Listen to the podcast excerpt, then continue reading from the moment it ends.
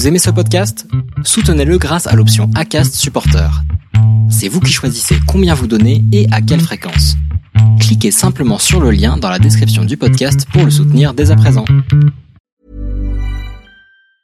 A lot can happen in three years, like a chatbot may be your new best friend. But what won't change? Needing health insurance. United Healthcare Tri Term Medical Plans, underwritten by Golden Rule Insurance Company, offer flexible, budget friendly coverage that lasts nearly three years in some states. Learn more at uh1.com.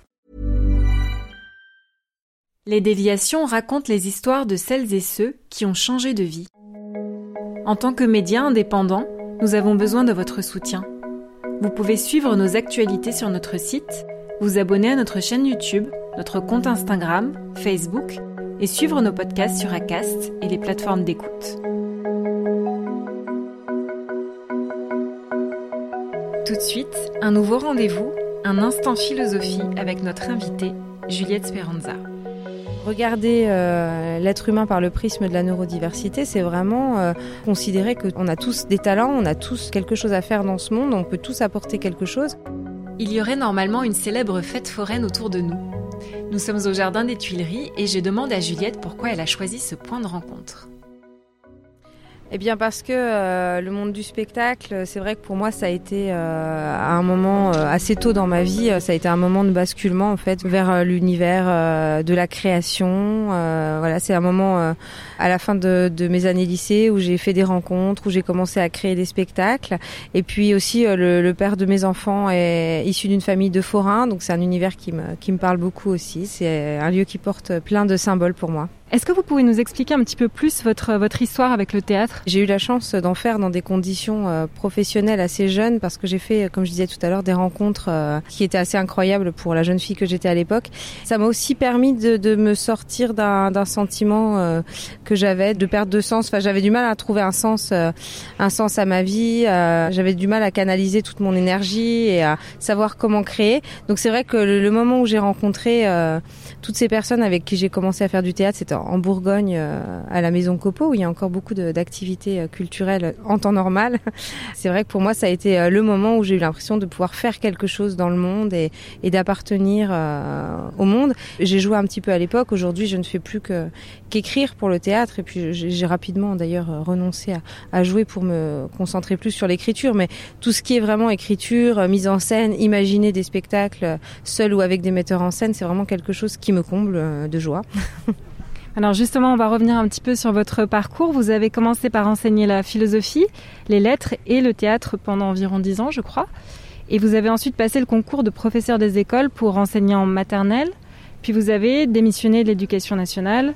Aujourd'hui, vous êtes doctorante en philosophie de l'éducation.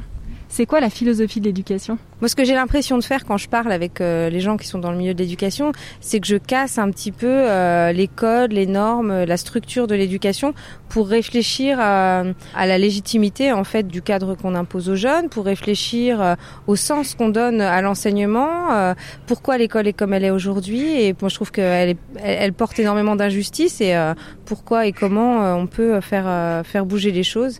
Donc voilà, c'est vraiment une réflexion extrêmement globale que j'essaye de mener sur, euh, sur l'éducation. La philosophie de l'éducation, pour moi, c'est ça. C'est une, réflexion qui prend en compte euh, tous les paramètres qui vont autour de, l'éducation. Les pigeons et les canards derrière nous ont l'air d'accord. cette, euh, cette démission de l'éducation nationale, est-ce que c'était, on pourrait dire, une déviation dans votre vie? Est-ce que vous l'avez vécu comme une évidence ou euh, plutôt comme une violence, éventuellement une rupture avec son lot de résignation, peut-être? Alors j'ai eu beaucoup de moi déviations dans ma vie, donc euh, c'est venu assez vite. Je me suis dit il faut que je parte. La violence, elle était plus du, du côté finalement de l'institution avec qui ça se passait mal, et moi j'étais pleine de, de bonne volonté, euh, d'envie, d'idées, d'amour euh, pour le, la transmission. Donc euh, il y a eu une, une, violence et un sentiment d'injustice euh, dans cette démarche, mais clairement oui ça a été une déviation et J'en suis très contente parce que j'ai très très vite trouvé comment transformer l'essai. Cette expérience finalement, j'ai enfin, voilà, réussi à, à la transformer en quelque chose de de pour moi très constructif. Alors vous le savez, sur les déviations, on prend à bras le corps la notion de changement.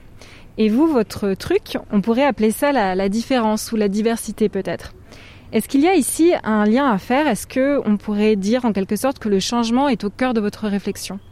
Clairement, cette réflexion, elle m'a amené à, cette certitude que les êtres ne sont pas figés. Je m'appuie sur de nombreuses réflexions sociologiques et philosophiques qui refusent justement le déterminisme et qui mettent en avant d'autres paramètres qu'on ignore souvent quand on va juger une personne.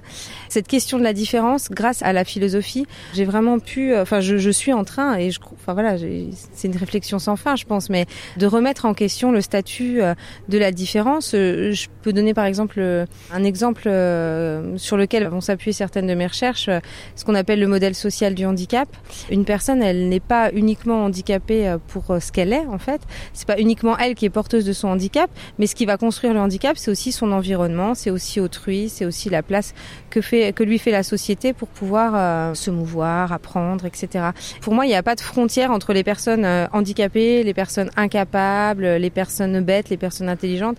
Je pense qu'on doit vraiment revoir complètement notre relation à une forme de, hiérarchisation et de classification des individus qui est vraiment euh, dommage pour tout le monde, quoi, qui est une perte pour, euh, pour tout le monde.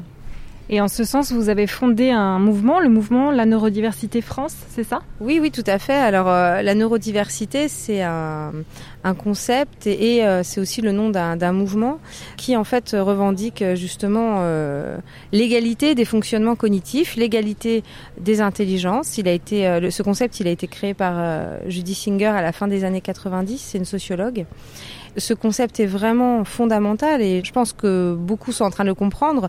Regarder euh, l'être humain par le prisme de la neurodiversité, c'est vraiment euh, considérer qu'on a tous des talents, on a tous quelque chose à faire dans ce monde, on peut tous apporter quelque chose et qu'il faut vraiment apporter beaucoup plus de flexibilité et d'ouverture, euh, de tolérance.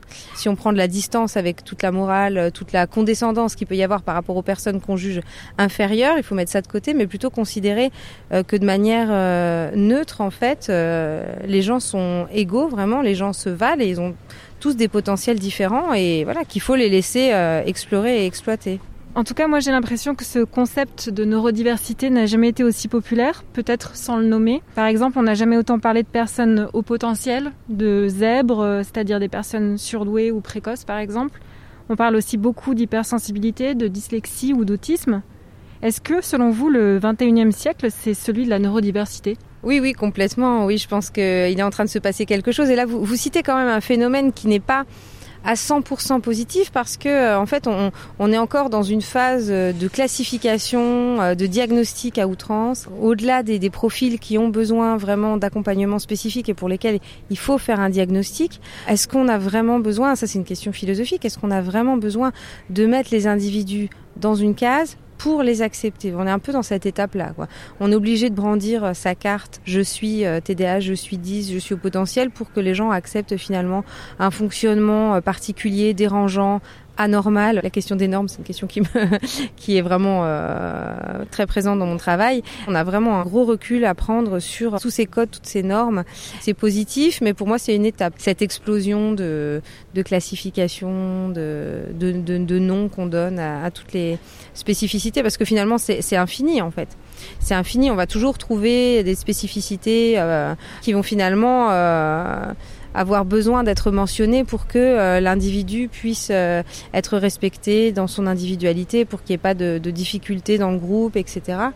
Et donc euh, de les nommer, c'est bien, mais voilà, il faudrait aussi qu'on soit dans une posture. Je parle beaucoup de ça, de la posture enseignante, mais c'est la posture aussi de, citoyen, euh, d'homme, euh, euh, dans une posture d'ouverture où voilà, quelqu'un ne fonctionne pas exactement comme nous, ne parle pas exactement comme nous, n'a pas les mêmes besoins, n'a pas les mêmes envies, n'a pas les mêmes les mêmes codes. eh bien, voilà, qu'on tolère cette personne sans avoir forcément de diagnostic explicatif. Et vous avez employé le sigle TDAH, c'est trouble de l'attention. Oui, trouble de l'attention euh, avec ou sans hyperactivité, effectivement.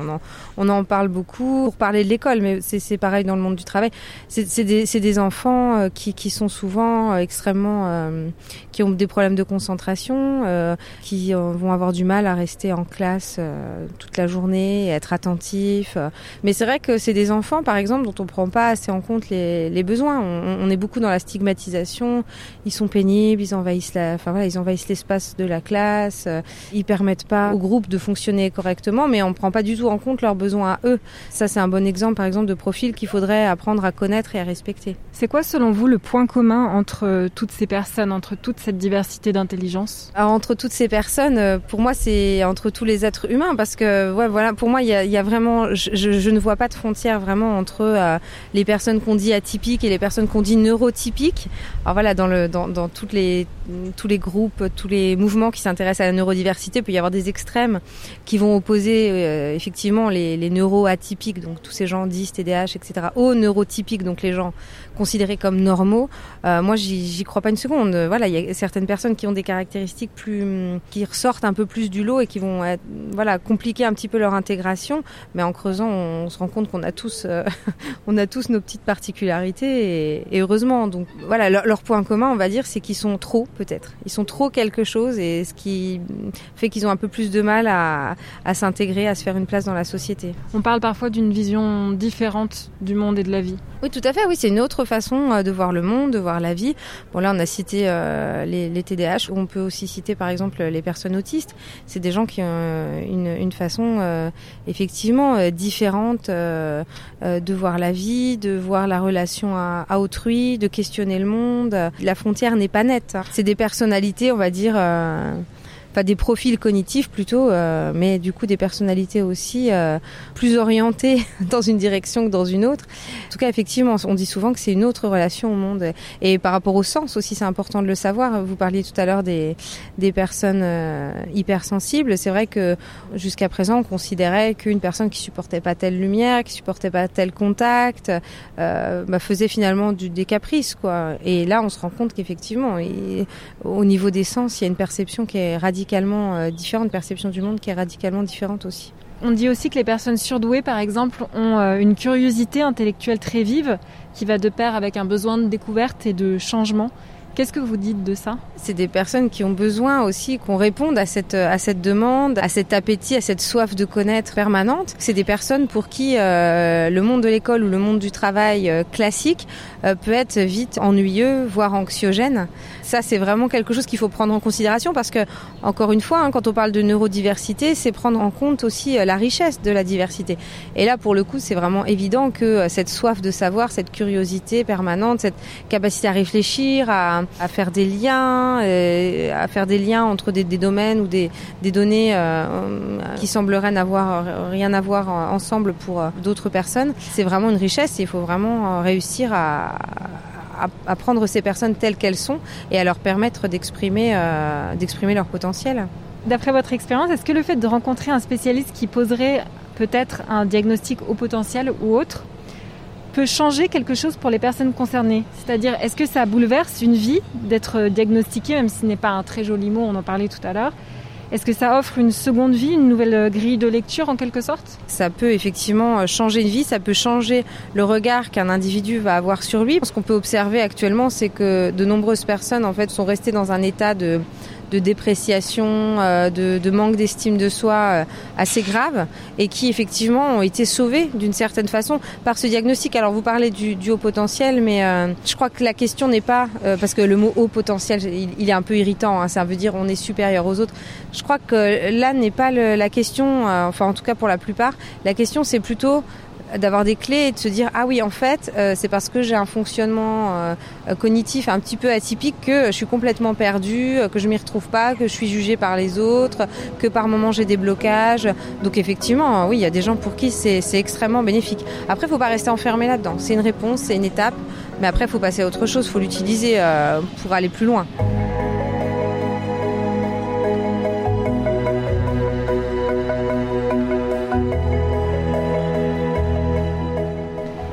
Parmi les thématiques qui reviennent souvent dans, vos écrits de théâtre, il y a notamment la, la tolérance ou l'acceptation de l'autre. Et à côté de ça, vous avez écrit un essai intitulé L'échec scolaire n'existe pas aux éditions Albin Michel. Le postulat, c'est justement d'accepter toutes les intelligences à l'école, c'est-à-dire euh, d'admettre la diversité des fonctionnements et l'espoir aussi que les institutions s'y adaptent. Est-ce que c'est bien ça? Oui, tout à fait. Oui, ce qui est en train de se passer, c'est que euh, certains enfants sont en train de subir une double stigmatisation. Donc, on connaissait euh, la reproduction des inégalités sociales, mais on a aussi euh, la création d'inégalités, ce que j'appelle des inégalités cognitives ou la ségrégation cognitive. Pour les élèves qui sont issus de classes aisées, ça va souvent pas toujours être plus facile puisqu'ils vont pouvoir aussi se retourner vers des écoles privées, renforcer euh, euh, la scolarisation, euh, prendre des, des, profs à domicile.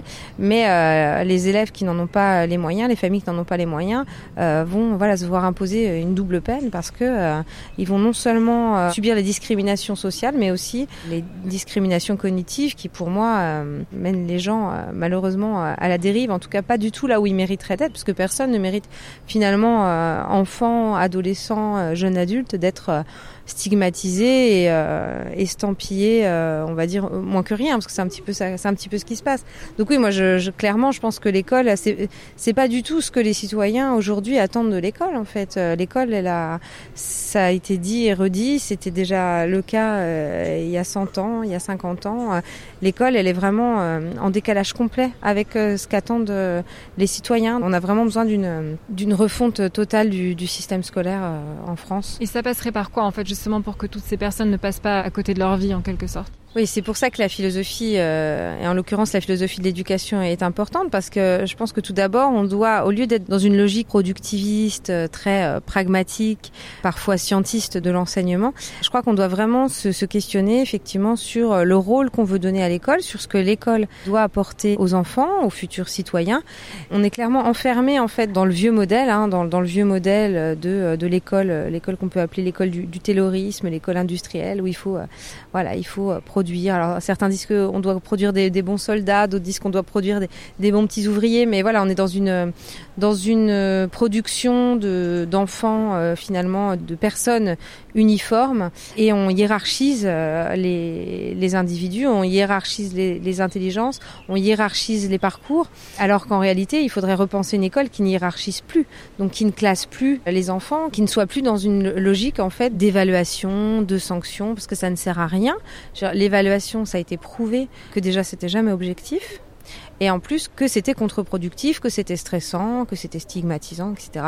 Donc voilà, il faut revoir le rôle de l'école. Le rôle de l'école, c'est pour accompagner un enfant à apprendre, évidemment. C'est pas euh, voilà, évidemment qu'on veut tous que les enfants apprennent à l'école, leur apprendre aussi à, euh, avoir confiance en eux, à avoir de l'estime pour eux-mêmes, à apprendre à vivre en, communauté aussi, à apprendre à vivre avec les autres. Ce qu'on n'apprend pas du tout, c'est dans les programmes. En réalité, ils apprennent, les enfants n'apprennent pas du tout à vivre avec les autres. Ils apprennent à être en concurrence les uns avec les autres. Ils apprennent à être mal à l'aise devant les autres quand ils doivent passer à l'oral et que ça ricane.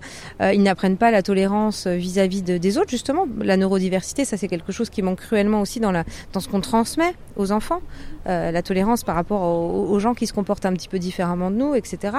Donc il y a déjà voilà ce que j'appelle la culture scolaire. On doit vraiment euh, revoir la culture scolaire et euh, il y a des propositions concrètes, mais tant qu'on n'aura pas changé cette culture scolaire, ça ne suffira pas. Est-ce que selon vous la philosophie a un rôle à jouer dans tout ça? Ah bah euh, oui, je suis complètement euh, pour. Et puis de toute façon, je pense que les questionnements philosophiques, ils viennent dès le plus jeune âge. Et ce matin, euh, il y a un de mes enfants qui a dit à son père, dit quand on ne se souvient de rien, on ne peut aller nulle part. Donc euh, voilà, il suffit de n'importe qui euh, travaillant avec des, enfants euh, jeunes vous le dira. Les enfants, dès le plus jeune âge, ils se posent des questions philosophiques et c'est vrai que on les balaye et on leur enlève un petit peu cette, on annule un petit peu cette ouverture, ces questionnements sur ce que sont les choses, comment elles doivent être, qu'est-ce que le monde des autres, comment je dois composer avec les autres? Ça, c'est des questions qui sont philosophiques et, qui doivent être effectivement euh, abordées. Le rapport à la normalité aussi, euh, ça c'est quelque chose qui est très intéressant à aborder avec les enfants. Donc euh, oui, clairement, ça, ça manque. Ça, on manque énormément d'ouverture et on ne donne pas assez de place à ces questionnements que les enfants ont, déjà finalement. Je me suis noté un, passage de votre livre dont j'aimerais bien que vous nous fassiez un petit peu la lecture. Je vous laisse nous lire ce petit paragraphe. L'émancipation tient à l'acquisition progressive de la liberté, par l'expérience et le savoir. Au gré des apprentissages et des expériences, cette liberté s'affirme et doit se respecter. Or, nous avons tendance à envisager l'émancipation de nos enfants comme un changement soudain, identique pour chacun, lors de l'accès à la majorité. Au cours de ces 15 années de scolarité, nous ne cédons à l'élève aucune liberté Puis, lorsqu'il atteint l'âge adulte, il est jeté dans le monde et c'est souvent à ce moment-là, et donc de manière tardive, qu'il apprend l'autonomie. Ah, c'est intéressant l'autonomie, il y a des choses à dire. Vous voulez rebondir là-dessus? Oui, parce que c'est vrai qu'on parle beaucoup de l'autonomie euh, des élèves. C'est un sujet qui est assez risqué, justement avec le modèle éducatif qu'on a aujourd'hui. L'autonomie, et j'avais relevé ça dans, dans des écrits euh, récents euh, de, du ministère de l'Éducation nationale, l'autonomie peut être définie comme finalement la capacité, alors j'avais relevé l'expression, à automatiser des process. Il faut faire attention à ce qu'on appelle l'autonomie. Donc, je rappelle l'étymologie, j'aime bien rappeler les étymologies. Donc, euh, auto, nomos, donc à obéir à sa propre loi. Encore une fois, évidemment, hein, le but c'est de composer avec les autres, c'est pas de faire euh, ce qu'on veut et d'être euh, concentré sur euh, ses, ses, désirs et ses pulsions individuelles. C'est pas la question. Voilà, moi j'ai peur de l'autonomie telle qu'elle est présentée à l'école comme une déclinaison en fait du programme qu'on attend de nous. Euh, voilà, je parle. C'est bien de parler de programme parce qu'on est très dans les intelligences artificielles, etc. Mais euh, moi, ça me fait un petit peu peur cette tendance à avoir l'autonomie comme euh, on, on, va mettre l'enfant dans telle situation avec tel outil, il devra procéder exactement de telle manière. Voilà, ça, ça me fait un petit peu peur. Donc moi, ce qui m'intéresse effectivement, c'est de voir quelle autonomie l'élève, l'enfant peut acquérir plus jeunes qu'à la majorité. Ce qu'on peut voir, c'est qu'il y a beaucoup d'élèves en fait qui craquent aussi au, lycée, au collège, euh, aussi parce qu'ils sont encore, euh, en fait, ils, subissent en fait la même autorité que, plus jeunes, et on ne les laisse pas euh, prendre petit à petit finalement le ou reprendre le, pouvoir sur leurs apprentissages, qui devraient d'ailleurs avoir dès le plus jeune âge. Hein, mais c'est vrai que je pense qu'il y a une très très grande frustration pour beaucoup d'adolescents de ne pas être écoutés dans leur désir d'apprendre, parce qu'en fait les voilà, les enfants aiment apprendre. J'en suis, moi, j'en suis persuadée, j'en suis convaincue. Euh, les enfants aiment apprendre. Les enfants ont un élan vers la, vers l'apprendre. Et euh, en fait, être à l'écoute de leur autonomie, ce serait plutôt euh, être à l'écoute de leur centre d'intérêt, de leur stratégie d'apprentissage, de leur projet, de leur du cheminement qu'ils sont en train de se tracer. Je trouve ça un petit peu brutal, en fait. Voilà, c'est, ils sont très très cadrés. Puis d'un coup, plus du tout ça n'a pas trop de sens pour moi. On sait même pas, voilà, il n'y a pas d'accompagnement finalement vers euh, vers cette vers cette autonomie, vers cette euh, prise en charge de soi. Et pour beaucoup, c'est très très compliqué le passage de l'un à l'autre. Oui, la question que ça a soulevé pour moi, c'est est-ce que ce, ce, phénomène, le fait comme ça d'être lancé en roue libre euh, après plus d'une décennie de scolarité, est-ce que ce phénomène participe à ce qu'on observe de plus en plus dans nos vies d'adultes? Je pense aux, réorientations de, carrière, euh, parfois brutales, aux, ruptures dans nos choix de vie, euh, ou même à des burn-out éventuellement. Euh, ce que je veux dire, c'est peut-être que le fait de ne permettre comme ça aucune liberté aux élèves pourrait par exemple avoir des conséquences sur un certain processus pour devenir soi-même ou pour trouver ce qui nous épanouit ou encore sur la confiance en nos choix d'adultes, des choses comme ça. Je pense que les enfants n'ont pas le temps et la liberté effectivement de, se connaître et de savoir euh, ce qu'ils veulent faire. Donc c'est évident qu'à l'âge adulte, ça va avoir des conséquences. Ils vont faire ceux qui veulent bien faire vont faire finalement euh, ce qu'on attend d'eux.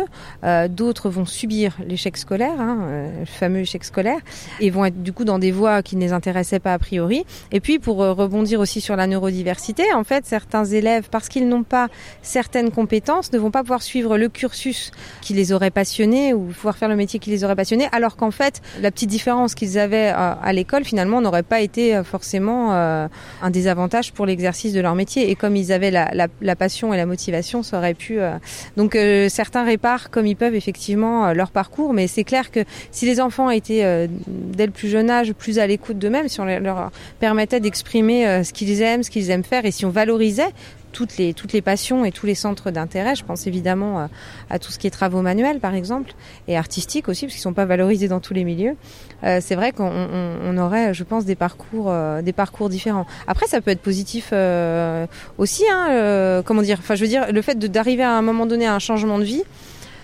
Euh, c'est pas forcément synonyme d'un échec antérieur. Euh, je pense qu'on peut aussi aller au bout de quelque chose et puis euh, et puis rebondir sur autre chose qu'on n'aurait pas pu faire si on n'était pas allé sur ce chemin-là. Moi, j'ai vécu ça aussi dans mon dans mon parcours professionnel, certaines expériences où j'étais complètement à côté de la plaque par rapport à à mon profil et à ce que je pouvais aimer, et, euh, bah, finalement m'ont énormément servi pour des, des expériences euh, différentes. Lorsque je vous ai proposé cet entretien, vous avez tout de suite évoqué euh, le philosophe Georges Canguilhem. Pour vous, c'est apparemment un, un, penseur du changement. Est-ce que vous pouvez m'expliquer pourquoi? Bah, Déjà, euh, il a quand même le, le, grand prestige, on va dire, d'avoir à la fois une formation de de médecin et une formation de philosophe. Et il a choisi euh, finalement de renoncer à sa formation de médecin pour euh, philosopher. Donc déjà, il est très très précieux dans l'histoire euh, de la philosophie actuelle, pas récente, parce que voilà, il apporte vraiment un regard de scientifique et de philosophe. Donc c'est quelqu'un effectivement qui a refusé de suivre la ligne finalement qu'on lui avait tracée ou qui s'était tracée au préalable, qui est rentré dans la résistance de manière très engagée, sans hésitation. Je parlais tout à l'heure de remettre en cause le cadre, les normes des institutions. Donc, eh bien, lui, euh, c'est euh, par excellence le philosophe qui remet en question euh, le cadre et les normes dans lesquelles on évolue, notamment dans le monde de la santé, mais aussi dans le monde scolaire. Et il remet en question les normes. Se libérer des normes, c'est ce qui nous permet en fait d'être ouvert au changement, d'être ouvert à un autre avenir, d'être, de faire d'autres propositions. Et euh, donc c'est pour ça que un philosophe qui décompose en fait à ce point notre cadre de vie. Alors, enfin voilà, je, suis obligée de donner un exemple, mais par rapport à, il a beaucoup parlé de la maladie, de la pathologie. Donc il expliquait que par exemple le, la pathologie en soi n'existait pas et que euh, le, le, médecin devait toujours se référer à l'individu, que la vie en fait était nécessairement normative, donc qu'elle qu'elle créait des, des, normes et qu'il fallait se référer, que le médecin devait se référer à l'individu et à ses propres normes. Donc vous voyez que c'est assez évocateur aussi pour le, pour le monde de, de l'éducation. Le fait de prendre de la distance comme ça, de détruire euh, son cadre, permet de refuser en fait. Ça permet de dire stop finalement au déterminisme, à la résignation et ça permet de refuser finalement euh, le le carcan qui est imposé. Il a beaucoup travaillé donc sur les normes euh, vitales, les normes biologiques, mais vraiment il faisait le parallèle avec les normes sociales, avec les normes de l'école aussi. Euh. Ni les normes euh, biologiques vitales, ni les normes sociales finalement n'avaient en elles la légitimité pour imposer un quelconque modèle d'existence. C'est un philosophe qui permet de reconstruire, de ne pas se laisser euh, happer par le normal, par le regard aussi euh, que la société peut poser sur nos actions, sur nos projets, sur nos décisions, et voilà, de, se référer à soi, à son propre parcours, à ses valeurs aussi. Je pense que c'est un, philosophe qui peut apporter beaucoup dans la réflexion autour du changement. Je crois que ce philosophe a distingué euh, l'anormal de l'anomal, de l'anomalie, toutes ces notions. Est-ce que vous pouvez nous expliquer? Oui, c'est très intéressant parce que en fait, euh, quand Guilhem distingue l'anomalie, une exception euh, d'un point de vue euh, statistique, c'est voilà quelque chose qui est différent, qui ne ressemble pas à la majorité, à la moyenne, mais qui, sans y poser en de jugement de valeur, et l'anormal qui est finalement quelque chose qui représente un état dégradé par rapport à la norme, à l'ordinaire en fait. Du coup, c'est intéressant aussi de prendre en considération ce point de vue-là parce que du coup, on se rend compte que souvent des choses qui sont euh, des exceptions bah, statistiques, hein, pour reprendre les mots euh, de Canguilhem, vont être considérées comme euh, de la normale et et vont être considérés, on va y poser un jugement de valeur, on va les, considérer comme de manière péjorative, alors qu'en fait si on prend du recul, on se rend compte que finalement ça peut être tout, hein, ça peut être des comportements, ça peut être un, état, ça peut être un physique, ça peut être, euh, bah, on peut l'étendre du coup, euh, voilà, au, à un projet, à un parcours de vie, vont être simplement différents, mais ne vont pas être euh, inférieurs et ne vont pas être une forme dégradée de vie ou une forme dégradée pour pour parler d'échec et de réussite vont pas être une forme dégradée de la réussite des autres. Finalement, c'est une autre façon d'être. Et ça rejoint aussi tout à fait euh, l'idée de neurodiversité qui explique que ben, voilà, quelqu'un qui est différent, qui a un fonctionnement différent, a juste une autre façon d'être, une autre façon de voir le monde, mais n'est pas euh, inférieur parce qu'il est plus rare en fait. c'est ça l'idée. Alors ça pourrait être le mot de la fin, mais je vais vous laisser la, la liberté de conclure peut-être autrement. Qu'est-ce que vous aimeriez nous dire ou conseiller éventuellement aux auditeurs auditrices qui sont euh, peut-être en quête de changement dans leur vie? Je crois qu'il faut vraiment prendre de la liberté par rapport au regard de la société, euh, à la privation de liberté euh, que peuvent constituer toutes les normes, toutes les attentes des autres. Là, parce qu'on parle de changement, on parle d'un projet, d'un autre projet de vie, par exemple. Je crois que voilà, il faut être à l'écoute de, tous ses besoins, de, toutes ses valeurs, de ce qu'on a envie d'être, de ce qu'on a envie de donner au monde. Et euh, je pense à, une citation de René Char euh, qui dit euh, qu'il y a des rencontres furtives qui valent bien des aurores. Voilà, je crois que des fois il se passe quelque chose et il faut savoir y aller. Voilà, il faut se faire confiance.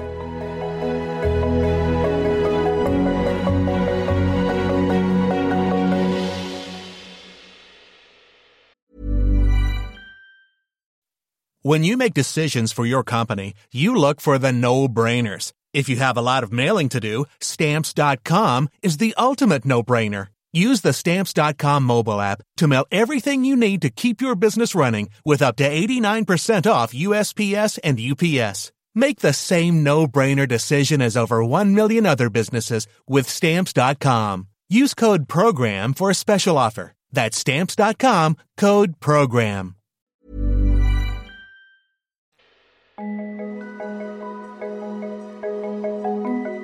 C'était un entretien mené et réalisé par Émilie Drujon pour les déviations.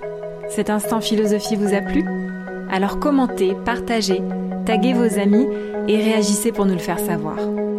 Les Déviations est un média à retrouver sur lesdéviations.fr, Facebook, Instagram, YouTube, iTunes et toutes les plateformes d'écoute.